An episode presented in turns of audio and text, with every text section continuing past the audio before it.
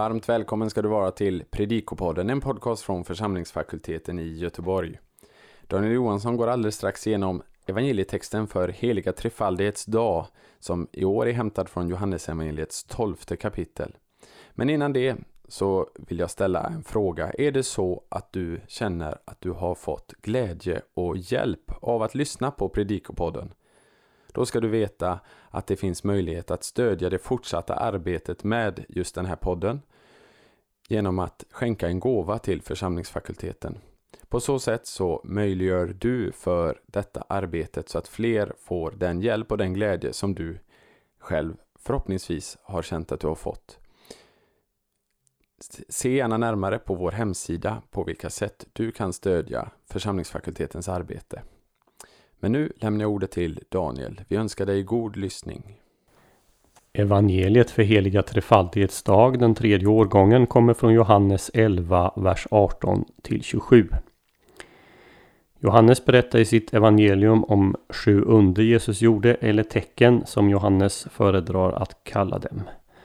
Så långt alla överens, men det finns lite olika uppfattningar om vilka tecken man ska räkna. Och frågan är om uppväckandet av Nasaret är det sjunde och sista tecknet eller Jesu död och uppståndelse ska räknas som det sjunde. I vilket fall är det uppväckandet av Lazarus som leder till att de judiska ledarna slutligen agerar mot Jesus. Söndagens evangelium ger oss det andra, eller möjligen tredje avsnittet i berättelsen om Lazarus och beskriver hur Jesus anlände till Betania och hälsas av Marta. Vi börjar som vanligt med att först se på det språkliga. Vers 18 Ton hierosolymon står i genitiv eftersom adverbet engys styr genitiv. Prepositionen apå uttrycker avståndet från Jerusalem som folkbibeln översätter ungefär 15 stadier därifrån. 15 stadier motsvarar väl cirka 3 kilometer. Vers 19 plus kvamperfekten elelytheisan uttrycker att många hade kommit och stannat. Både Bibel 2000 och Folkbibeln översätter kommit ut, underförstått från Jerusalem. Det säger texten inget uttryckligen om.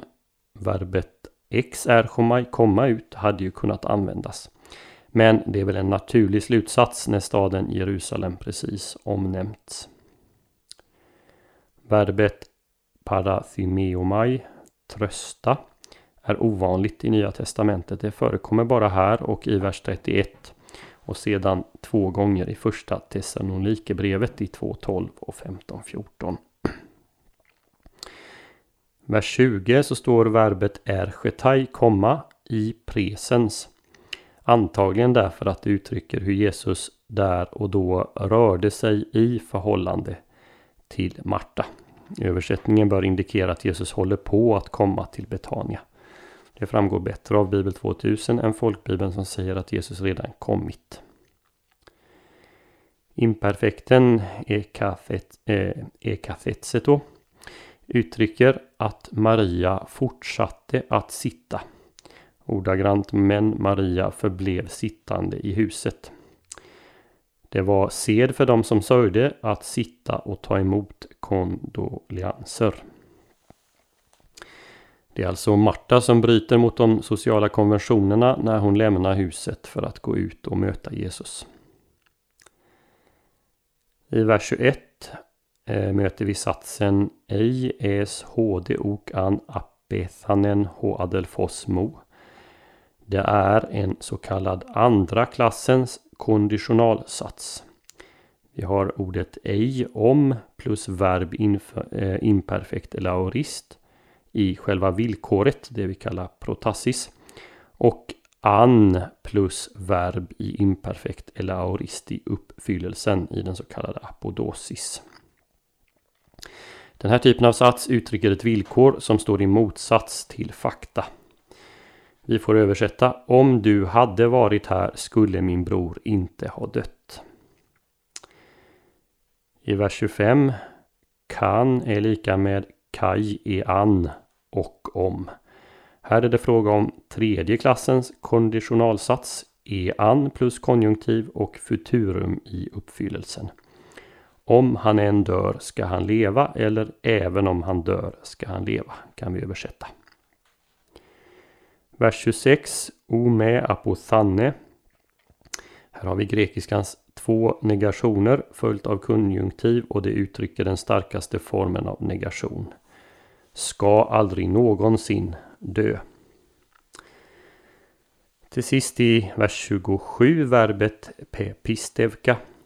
Det står i perfekt men det översätts med presens i både Bibel 2000 och i folkbibeln Jag tror. De flesta tar det i den meningen att Marta kommer till tro här och nu på grund av de ord Jesus talar om sig själv i föregående verser.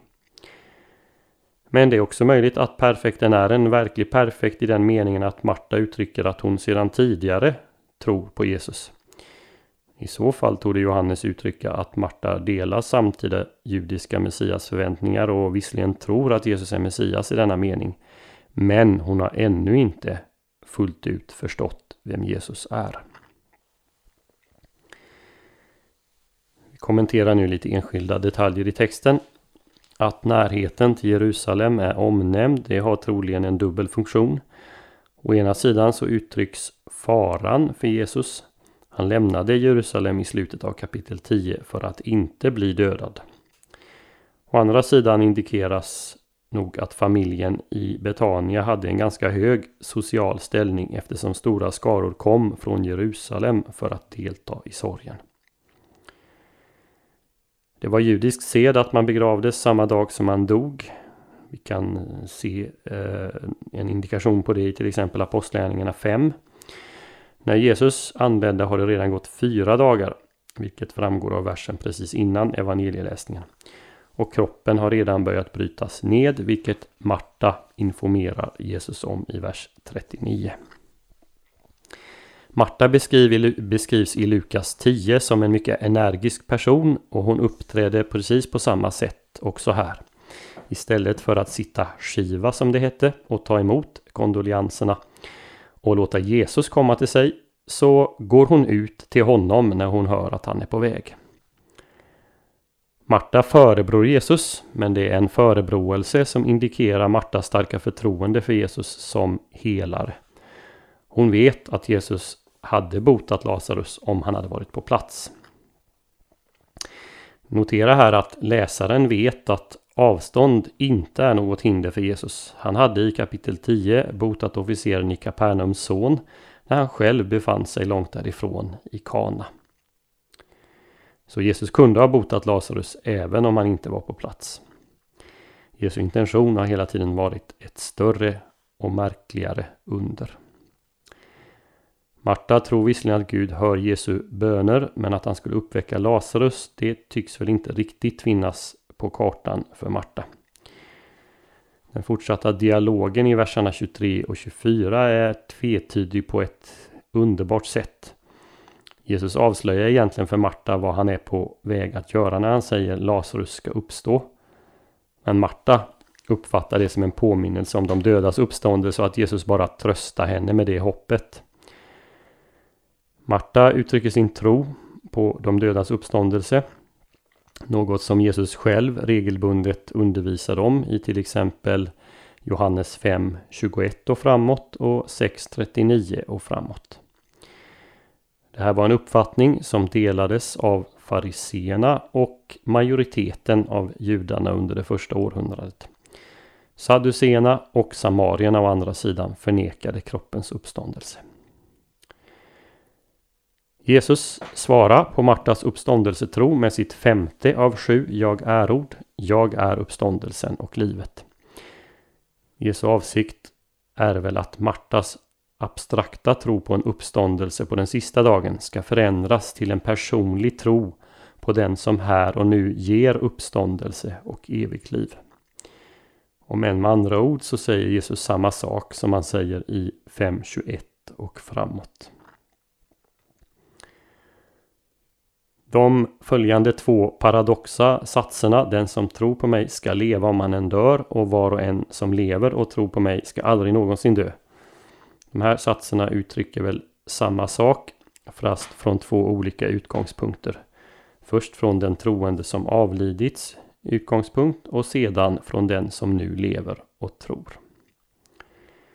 Poängen är att var och en som tror på Jesus i livet såväl som i döden deltar i den uppståndelse och det liv som är Jesus och som han ger.